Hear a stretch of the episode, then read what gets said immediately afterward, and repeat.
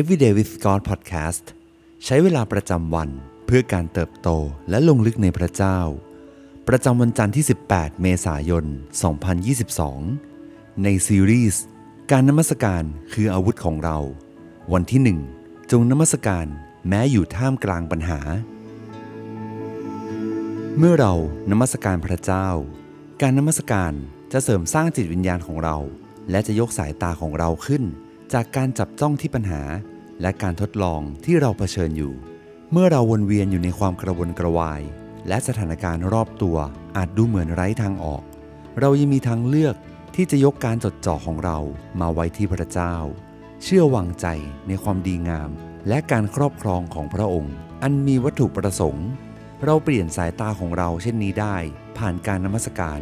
และเมื่อเราเริ่มต้นนมัสการ พระวิญญาณบริสุทธิ์ ก็จะทรงช่วยให้เราได้กลับมาจ้องมองที่พระคำของพระองค์ ที่พระสัญญาของพระองค์ และที่แผนการอันดีของพระองค์สำหรับชีวิตเรา นี่คือวิธีการที่เราใช้ต่อสู้กับปัญหาของเรา การนมัสการคืออาวุธที่เราต้องเลือกใช้ เมื่อเรานมัสการ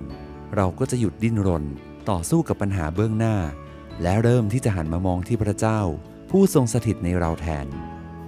จงนมัสการผ่านความกังวลของเรา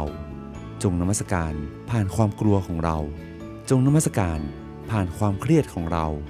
จงนมัสการผ่านความเหนื่อยล้าของเรา เพราะการนมัสการจะนำมาซึ่งการก้าวผ่านกำแพงในชีวิต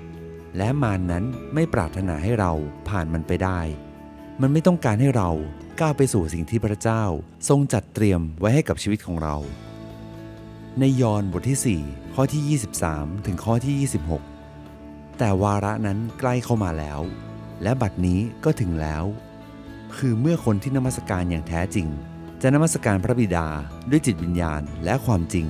เพราะว่าพระบิดาทรงแสวงหาคนเช่นนั้น มานมัสการพระองค์ พระเจ้าเป็นพระวิญญาณ และคนที่นมัสการพระองค์ จะต้องนมัสการด้วยจิตวิญญาณและความจริง นางทูลพระองค์ว่า ดิฉันทราบว่าพระเมสสิยาที่เรียกว่าพระคิดจะเสด็จมา เมื่อพระองค์เสด็จมา พระองค์จะทรงชี้แจงทุกสิ่งแก่เรา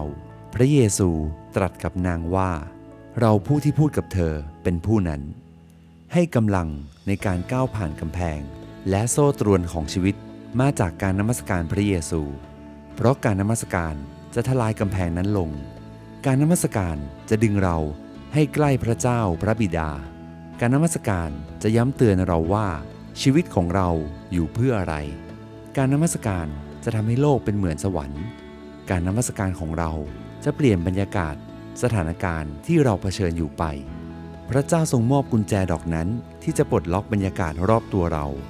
นั่นคือเสียงในจิตวิญญาณของเรา ที่เมื่อปลดปล่อยแล้ว สั่นสะเทือนได้ถึงฟ้าสวรรค์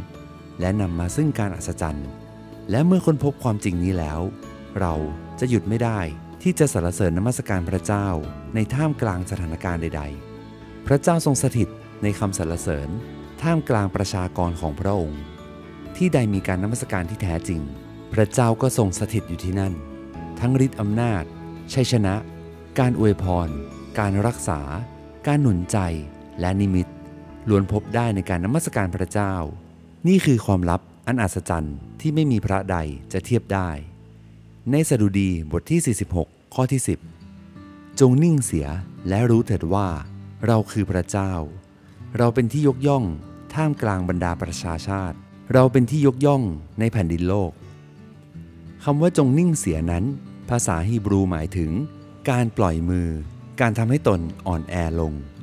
ในการพึ่งพาพระเจ้าอย่างสมบูรณ์ เราจำเป็นต้องปล่อยมือของเราที่ควบคุมอยู่เสียก่อน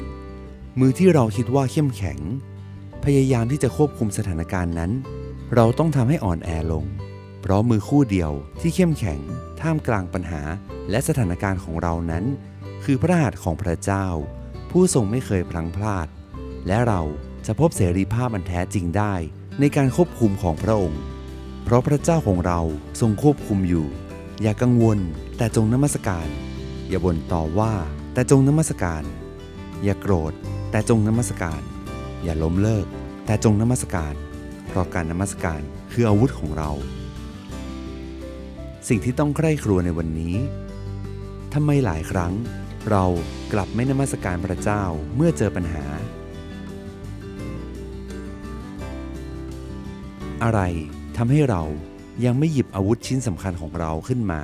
ในสงครามฝ่ายวิญญาณนี้ ให้เราอธิษฐานด้วยกัน พระเจ้าที่รัก เราขอบคุณที่พระองค์ทรงเป็นพระเจ้าของเรา เราขอบคุณที่วันนี้เราพบพระองค์ผู้ทรงยิ่งใหญ่ ได้ทุกที่ทุกเวลา เราขอบคุณที่เมื่อเรา